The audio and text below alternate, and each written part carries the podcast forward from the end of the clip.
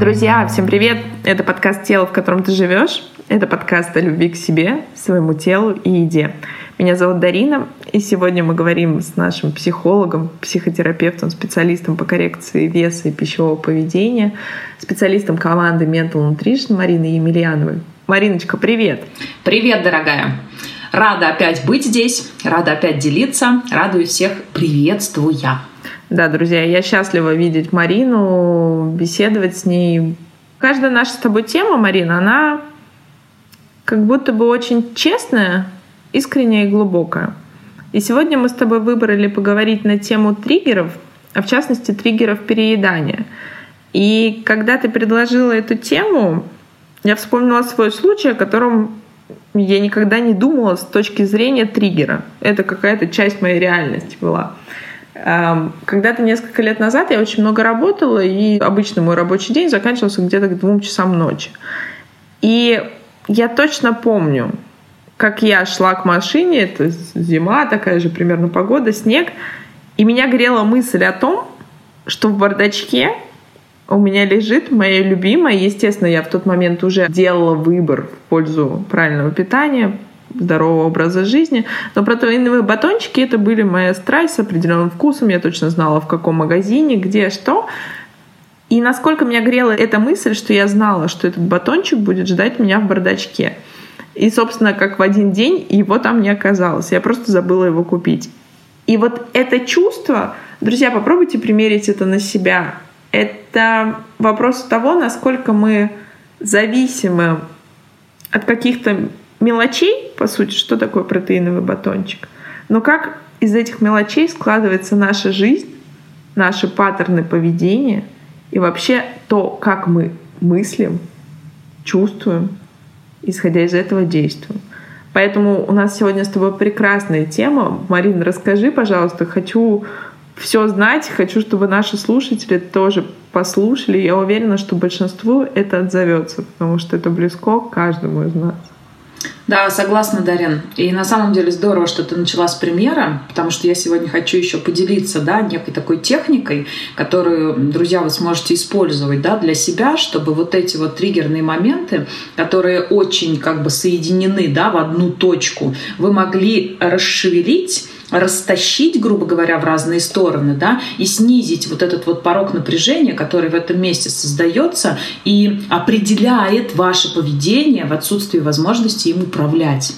И вот, Дарин, ты когда рассказывала, да, я прям даже вот понимала, насколько этот батончик, который лежал в твоем бардачке, был важен и ценен для тебя в твоей жизни. Обратите внимание, друзья, ведь это было и про возможность отдохнуть, почувствовать, что день завершился, получить удовольствие, позволить себе сделать то, что я хочу, да, кайфануть в процессе и свято поверить в то, что ради этого стоило жить. Вы представляете, что тут вот сам батончик, да, ну просто, неважно какой он, полезный, не полезный, правильный, неправильный, просто в нем уже еды нет от слова совсем. В нем есть все, кроме еды, и причем вот этот вот контакт, да, с тем батончиком, когда он касался наших губ, когда мы ее пережевывали, эту э, массу, да, во рту держали, грубо говоря. Я думаю, что она там была недолго, а, потому что вопрос был не связан с тем, чтобы смакануть, да, от этого батончика, а здесь вот именно а, все состояния, все мысли, все чувства, все какие-то ожидания были сосредоточены и наделены глубоким смыслом вот в рамках взаимодействия с этим батончиком. То есть по факту, да, вот что могло бы дать, да, Дарине ощущение отдыха. Это залезть в свою машину, да, облокотиться на сиденье и кайфануть от того, как по ее телу разливается тепло, как ей хорошо от того, что она сейчас чувствует, что ей физически не нужно никуда бежать, ничего делать. Как в этом месте ощущение завершающего дня могло бы заменить, например, какое-нибудь свидание с молодым человеком, да, и это бы было тоже чем-то, что с батончиком никак не связано. Как можно было бы получить удовольствие, а, заехав, я не знаю, после этого рабочего дня трудового, да, ну, может быть, не в 2 часа ночи, но даже если про 2 часа ночи говорить, а, заехать в какое-нибудь место, а, где там, я не знаю, сделают нам массаж какой-нибудь, да, или еще что-то. То есть вот здесь массу возможностей, которые мы выбрали вот таким вот образом упаковать, да, причем не мы выбрали, а наш мозг с незакрытыми потребностями, которые там как зияющие дыры, да, где-то внутри обозначают то, что их срочно надо закрыть, и сосредоточили их на батончике. То есть это, ну, как бы вот ход пищеголика, да, если бы мы говорили про алкоголика, это бы было рюмка коньяка, да, ну, в бардачке она стоять не будет, потому что это про машину, да, но так или иначе, вот как мы здесь ловимся на те крючки, которые неосознанно ведут нас к аддиктивным способам поведения. И здесь грудь грустная, печаль печальная, да, и каждый человек уникален, и у каждого свои триггеры, да, вот Дарина поделилась своим примером. И эти триггеры, они провоцируют наши с вами отношения с едой. Эти триггеры ведут нас в сторону этого расстройства. И если они остаются неосознанными, то тогда, увы, мы в ловушке. И, друзья, прежде чем поделиться вот той техникой, которую я хочу вам дать, а, я хочу напомнить одну важную вещь, которая есть в 99% случаев да, у каждого пищеголика. И я надеюсь, вас не ранит этот термин. Я его использую именно с точки зрения объяснения наших отношений отношений с едой, да, ни в коем случае там как обзывалку какую-то, да, или а, что-то такое грубое, что может вас покоробить. Поэтому я хочу, чтобы вы понимали, что я включаю в это послание. То есть речь сейчас идет о алекситимии.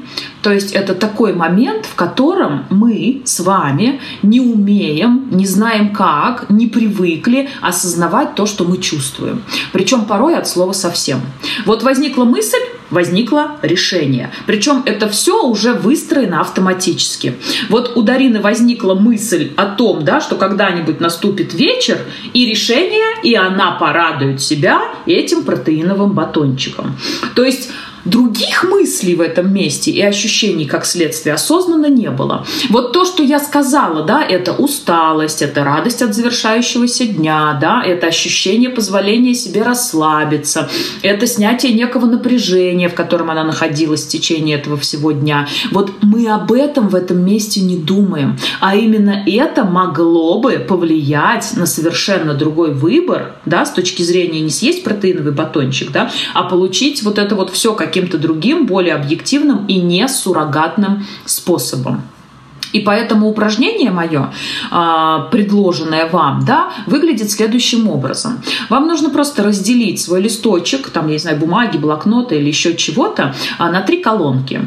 В первом колонке ваша задача описывать событие, которое произошло, да, и которое поспособствовало тому, что вы либо по старой схеме проходились автоматической, да, съели этот батончик в итоге, вот, а, либо же выбрали как-то проявиться по-новому. Но чаще всего я предлагаю разглядывать именно те ситуации, которые привели вас к невыгодным поведенческим проявлениям, потому что это будет лучше, да, включать вашу осознанность и способствовать дальнейшим изменениям. И вот, например, ситуация. Вы поссорились с партнером. Да? Вы пишете, ситуация, я поссорилась с молодым человеком. Ваша реакция, то есть мысли, эмоции и действия, это вторая колонка. Например, возвращаясь к событию, я поссорилась с партнером, что бы здесь могло быть? Я испытываю тревогу и страх, что он меня бросит, да, мне стыдно, что я наговорила ему каких-то гадостей. Вот тот спектр, который определяет, да, мозг такой говорит, ага, состояние вот такое, дать его осознать я не выберу, да, потому что это слишком энергозатратно, а мозг у нас ленивый. Что мы обычно делаем в тех ситуациях, когда испытываем похожие чувства? Да, мы идем и едим, например, да, тот же самый протеиновый батончик на Даринином примере. И тогда у вас быстренько находится по другой что-то, или вы заранее себе это а, подготовили. И шансов выколоть выколупаться из этой ловушки, да, у вас нет. Если вы вот этот вот момент не осознаете, то есть не вытащите его из подсознания в осознанность. Когда вы это осознали, когда вы понимаете, что сколько бы вы пирожков с капустой не схомячили, от стыда вы не избавитесь. А сколько бы вы там кусков пиццы да, не съели, а страх не уйдет Угу. Даже если вы выберете фантазировать по этому поводу, что он куда-то ушел, это все остается там. То есть вы получаете какое-то временное удовольствие, в кавычках, да, ну, может быть, от еды там или от этого способа, от этого выбора. Но вот эти чувства, они никуда не уходят. С ними ничего не происходит, кроме того, что они что делают? Накапливаются. Если у вас еще нет лишних килограмм, то они обязательно появятся, даже для того, чтобы эти чувства по кармашкам разложить. Да? И в этом случае у нас с вами третья колонка, когда мы осознали, она про что? А что я могу сделать для себя, не используя эти старые способы? И причем обращаю ваше внимание, неважно, ситуация уже произошла, или вы осознаете и делаете это в моменте. Вы в любом случае будете поднимать свою осознанность для того, чтобы в будущем не делать этих неправильных выборов. Да? И что я могу сделать для себя? Ну, как бы вот вспомнить, да, что я на самом-то деле, что могу сделать со стыдом в данном случае? Ну, извиниться, да, признать, что я была не права, да, либо же обсудить это на сессии с психологом. Можно так сделать? Можно так сделать. И даже если эта осознанность к вам придет, и вы осознаете, что вы могли бы сделать по-новому, но вам будет продолжать хотеться съесть этот батончик, я уверяю вас, вы съедите либо в два раза меньше, либо в какой-то момент поймете, что это не то, что вам нужно, и вряд ли вам сейчас это поможет. Слушай, это потрясающее упражнение, но вот тут хочу тебя спросить. Мы его заполняем. Это, условно говоря, есть аналогичные, друзья, упражнения, к примеру, там дневник эмоций, дневник настроения, которые я тоже очень приветствую, даже вне работы, если вы пока для себя не выбрали необходимость заниматься или желание заниматься со специалистом, как самодиагностика и самопомощь, это тоже прекрасное упражнение. Но, Марин, как момент триггера, вот, э, собственно, круг привычки, круг зависимости, триггер, реакция действия и по кругу. А дальше там еще стыд в случае переедания. Как успеть поймать себя на этом и осознать, что вот тут у меня случился триггер. Или это возможно только делать после, как э, анализ? То есть вот каким образом можно это немного утилизировать, вот, вот этот градус? Когда что-то происходит, вот представьте, даже на себе ощутите. Вот я знаю свои реакции, когда я взрываюсь, там очень мало контроля. То есть в тот момент, когда я неосознанно, когда я не выбираю, опять же, друзья, быть осознанной. То есть там идет вся буря эмоций. То же самое здесь. У многих же от момента триггера до факта содеяно считанные минуты, если минуты. Вот как здесь, Марина, учиться с собой узнавать себя и договариваться с собой. Не контролировать, не ругать, не винить себя, а именно договариваться и взаимодействовать вместе.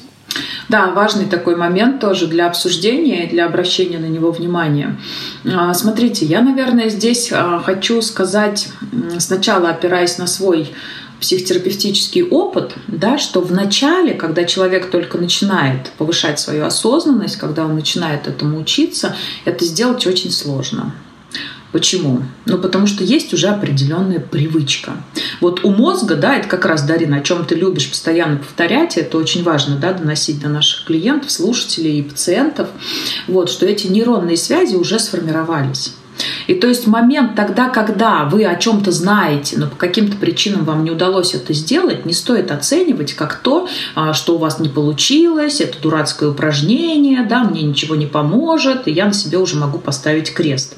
У вас не получилось не потому, что вы какая-то не такая, а потому что ваш мозг выбрал в обход вашего сознания повести вас по старой, изученной и понятной схеме. И это не ваша вина. И вот в том месте, когда вы, ну, как бы вот отследили то, что уже прошло, и поняли, что, блин, опять облажалась, да, опять я вот не сделала нужный выбор, не сделала правильный выбор, да. Важно здесь не уходить в вину и в самобичевание, а важно как раз-таки сесть и проанализировать эту ситуацию для повышения своей осознанности, то есть для прокачки этой мышцы, которая в будущем когда-нибудь начнет работать вам во благо. То есть это первый момент. Второй момент, как в этом месте можно ну, как-то постараться, да, обратить внимание на то, что происходит сейчас, чтобы не анализировать это позже. То есть я хочу, чтобы вы понимали, да, что какой-то период времени для того, что вы обучитесь этому способу, он все равно пройдет. Сразу в моменте, после того, как вы про это узнали, ни у кого не получилось. Слышите? Ни у кого и никогда не получилось. Вот.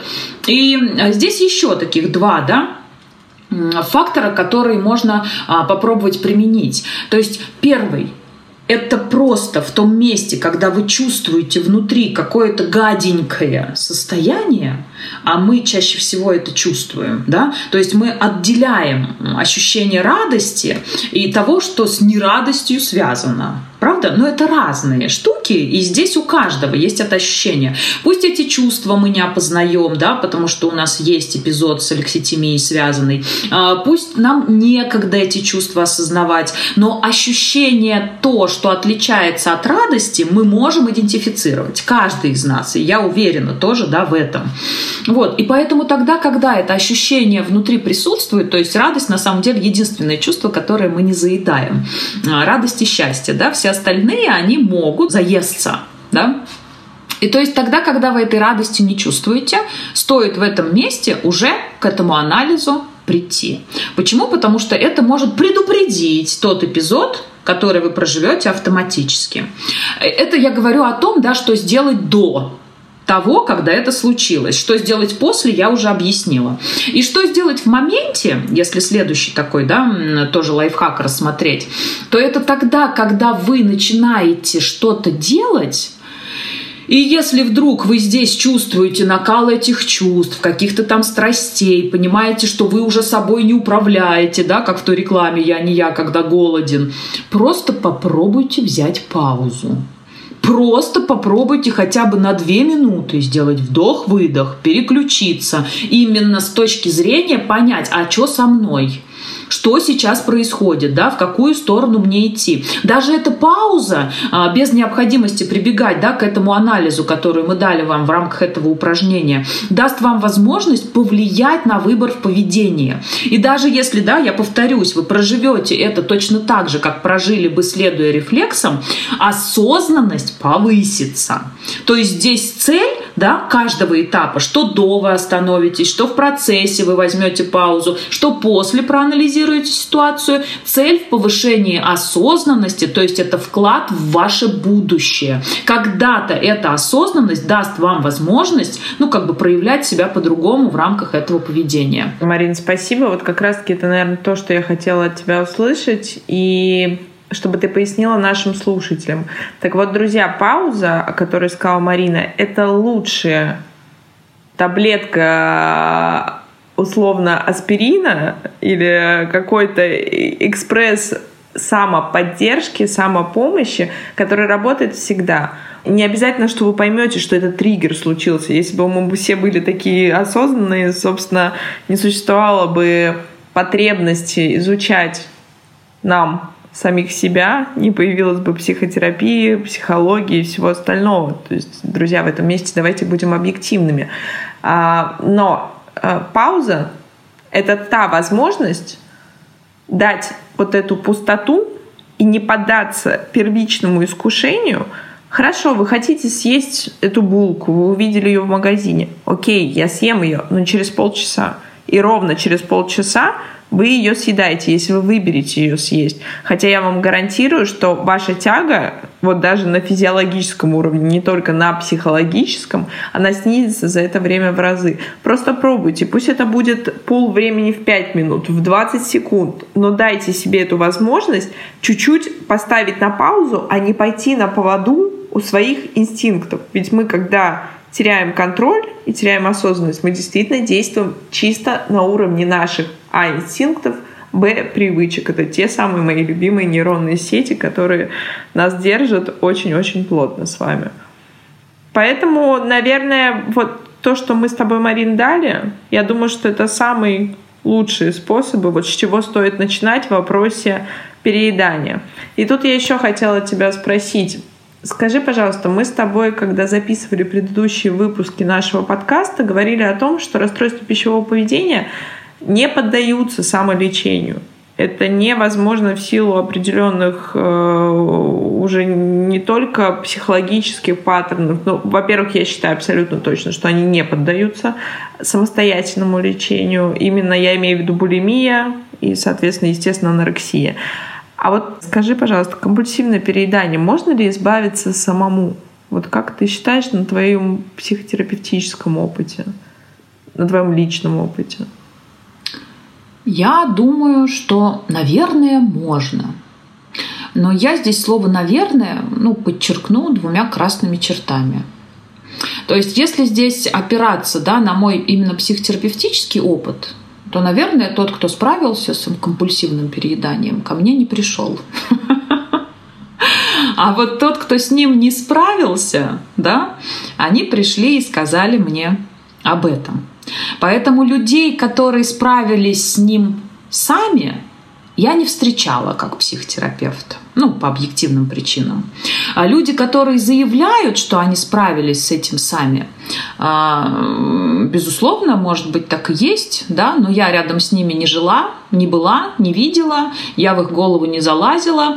И в этом месте я также понимаю, что порою компульсия, она, в принципе, может быть неосознанна как эпизод просто тупо неосознанно. То есть проводилась масса экспериментов, а, где люди абсолютно здоровые. Причем, знаете, это был очень скандальный эксперимент, который не вышел в общественный доступ, когда вот этих вот известных блогеров, а, ЗОЖ, там, да, правильного питания и всего остального, ну, как бы пригласили поучаствовать в этот эксперимент и посмотреть, ну, как бы смогут они переесть, да, или не смогут. И они всех убеждали, что у них этот контроль внутри уже выработан, что они ни грамма лишнего не съедят, что никогда не произойдет того, что вы тут вот а, думаете про нас, что может произойти. И, в общем-то, там в ресторане специально были сделаны такие условия, когда суп подливался снизу, снизу, да, в тарелочку. Вот, то есть тогда, когда объем пищи увеличивался, и они не могли это контролировать. И съели все в разы больше, чем планировали. Когда они об этом узнали, там был скандал, да, и поэтому этому не дали а, доступ, ну, как бы вот пойти в массы. А, поэтому здесь уж если даже, да, человек, который здоров, кавычках, а, не осознает, сколько он всего съел, и здесь в какой-то момент да, наша осознанность уходит, когда мы в пищевой транс попадаем, то что уж говорить про людей, а, склонных к компульсии. Поэтому э, вот так неоднозначно я отвечу на этот вопрос. Да, наверное, можно, но я таких не встречала. Вот как-то так, Дарин. Я не случайно задаю этот вопрос, и, друзья, слушатели, для вас, наверное, в том числе, потому что Хорошо, что ты упомянула блогеров и гуру ЗОЖ э, различных направлений питания. Я тоже к ним себя отношу, но немного в другом ключе. Я рассказываю людям и даю возможность выбора, точно так же, как и ты.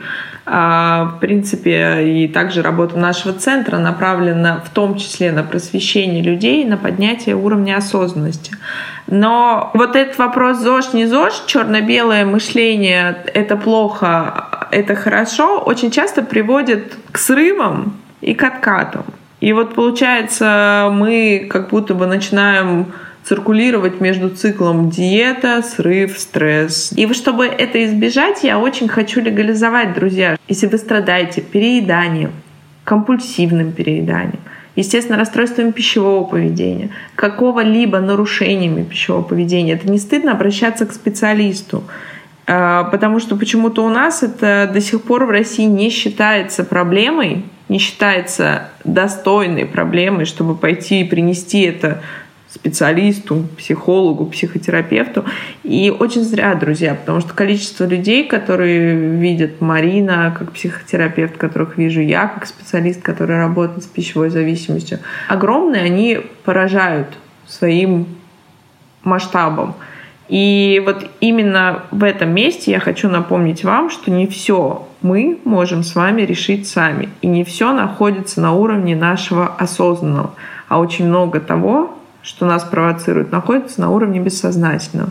И вот открыть доступ к этому вы можете только все-таки с помощью специалиста. Поэтому, пожалуйста, не пренебрегайте этим и вот просто примерьте на себя такую возможность хотя бы попробовать. Ну, мы сегодня завершаем с тобой на этом. У нас с тобой получился довольно компактный, но очень информативный выпуск.